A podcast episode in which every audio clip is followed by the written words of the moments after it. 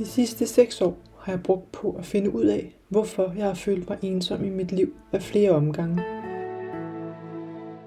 På et tidspunkt var jeg overbevist om, at det var fordi, jeg ikke havde venner, og at jeg ikke gik til den sportsgren, som mange andre gjorde.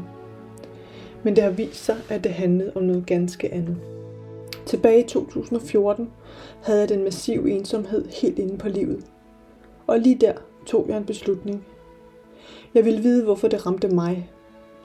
Og når der var et helvede som det, jeg befandt mig i dengang, så måtte der også finde en himmel.